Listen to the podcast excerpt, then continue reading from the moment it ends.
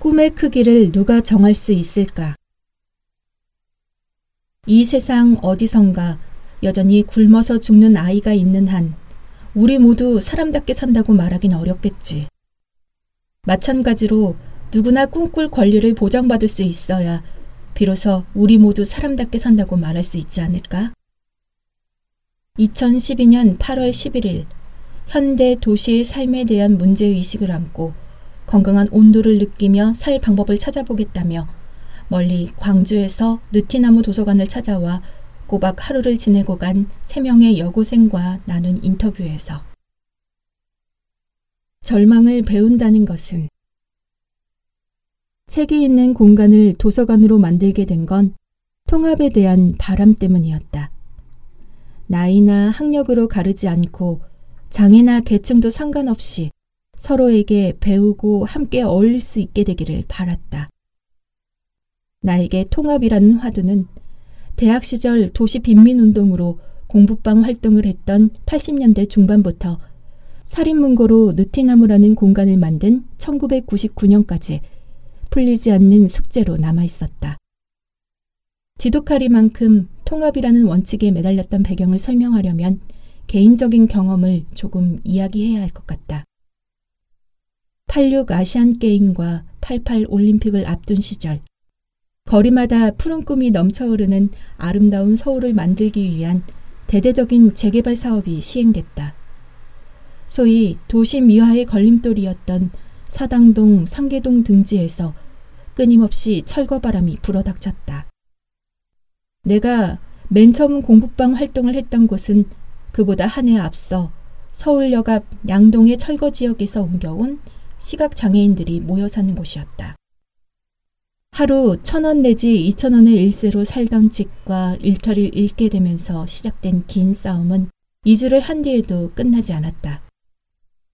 78세대 모두 시각장애인 가족이라서 시의 지원이 이루어지긴 했지만 결국 수용시설로 지정돼 버리면서 자립을 위한 이주권과 생활보장 대책을 둘러싼 싸움이 지루하게 이어졌다. 저마다 막막한 살 길을 궁리하느라 주민들 사이에도 불신과 갈등으로 혼란이 더해갔다. 수용시설이라고는 해도 생활비는 월 1만원 남짓의 보조금뿐이라 실제 생계 유지 수단은 구걸이었다. 누가 원칙으로 정한 것은 아니었지만 그곳에서 구걸은 금지난 말이었다. 그저 일을 나간다고 말했다. 어른들만 일을 나가는 건 아니었다. 전철에서 하모니카를 불거나 역앞 광장에서 노래를 부르는 안못 보는 부모의 길잡이로 아이들도 일을 나갔다. 아이가 어릴수록 벌이의 보탬이 되는데 아이들이 금세 자라버린다면서 자꾸 아이를 낳았다. 미처 동생을 보지 못한 아이는 10살이 넘어서까지 일을 나가기도 했다. 같은 학교에 다니는 친구나 선생님이라도 만날까봐 잔뜩 찡그리고 웅크리면서 마지못해 따라 나자는 것도 그나마 11살쯤이면 끝이다.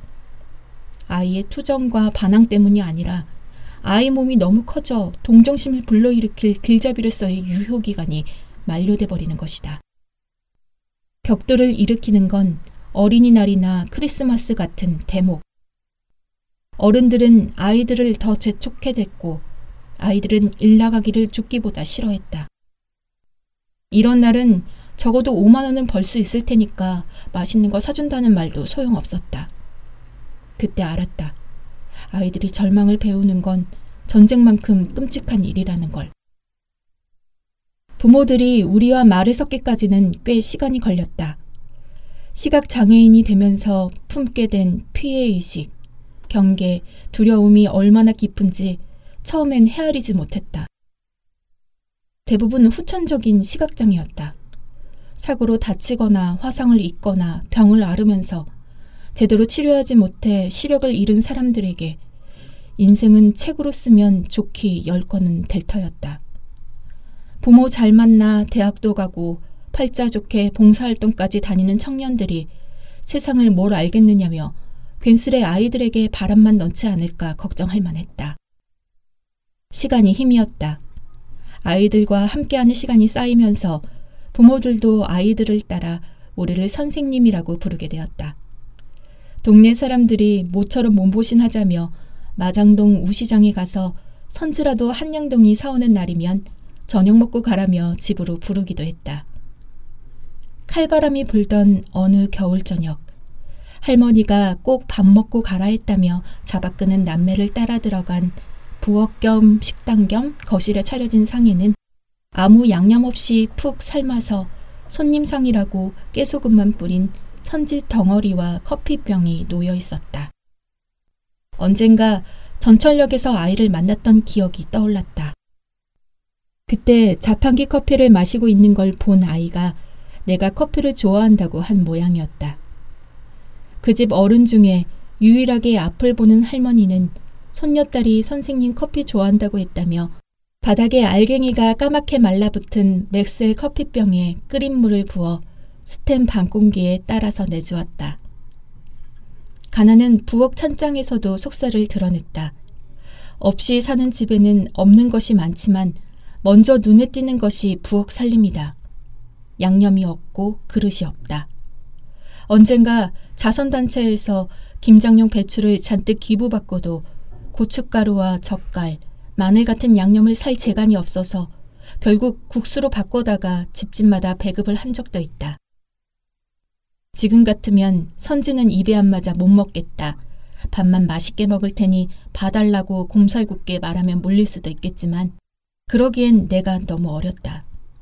그나마 의지하려던 커피도 군내가 심해 도움이 되지 않았다. 어서 저희도 순서가 와야 하는데 빨리 수저를 들지 않고 인사치레만 늘어놓는 나를 보며 답답해하던 아이들이 젓가락을 딸깍거리다 기어코 한 대씩 얻어맞는다. 궁색한 살림에 찬없는 손님상에 이래저래 편치 않았을 아버지가 괜한 트집을 잡은 것이다. 보이지 않는 눈 대신 손으로 아이들 다리를 더듬어 보더니 선생님 오셨는데 무릎 꿇고 앉아야지 라고 나무라며 찰싹 손찌검을 했다. 맞아서 얼얼한 허벅지도 아랑곳 없이 군침 도는 선지에만 눈길이 꽂힌 아이들을 보면서 숨을 참고 꾸역꾸역 수저를 놀렸다. 진땀을 뺀 만찬의 끝자락에 아이 아버지는 내 손을 찾아 끌어당기더니 신신당부를 했다.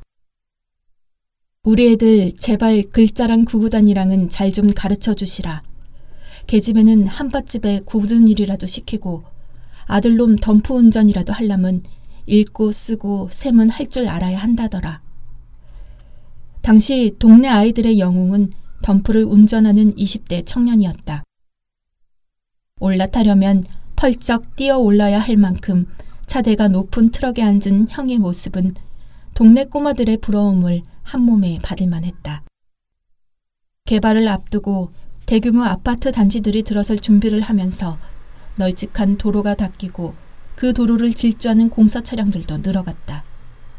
전철역에서부터 공부방까지 걸어서 20분쯤 걸리는 거리에 밥 먹을 곳이라고는 달랑 탁자 두 개짜리 짜장면집 하나뿐이었는데 군데군데 천막을 두른 한밭집도 들어섰다. 그날 밤 빙판이 된 도로를 따라 전철역으로 가는 길에 눈물 범벅이 되어 얼마나 넘어졌는지 빠른 걸음으로는 15분이면 닿을 길이 끝나지 않을 것 같았다. 꽁꽁 얼어버린 손발이 잘려나갈 것처럼 아프고 빙판에 넘어져 멍든 무릎이 아프고 새삼 한꺼번에 떠오르는 아이들 얼굴이 아팠다. 마치 이제 겨우 10살밖에 안 되는 아이들에게 너희가 누릴 수 있는 삶은 요만큼이라고 금을 그어버리는 것 같았다. 이건 반칙 아닌가. 당연히 덤프트럭 기사나 한밭집 아라이를 놓고 직업의 귀천을 따지려는 건 아니다. 다만 그 일을 떠올린 이유가 오로지 입에 풀칠하기 위한 것이라는 게 견디기 힘들었다. 세상 모든 일을 꿈꾸어도 좋을 나이의 자식을 보며 그 일도 할 수 없을까봐 걱정하고 다른 일은 엄두도 낼 수 없을 거라고 여기는 아버지의 두려움이 절망스러웠다. 하지만 너무 이른 그 아버지의 절망이 원망스러운 반면 한편으로는 이해할 수밖에 없었다. 묻고 또 물었다. 과연 이 세상 누구에게 한 사람의 꿈의 크기를 결정할 권리가 있을까? 이렇게 아이들을 만나서 받아쓰기를 하고 고무줄 놀이나 공차기를 하면서 환하게 웃는다고 아이들의 처연한 현실이 달라지진 않을 거라고 누군가 보란 듯이 쏘아붙이는 것만 같았다.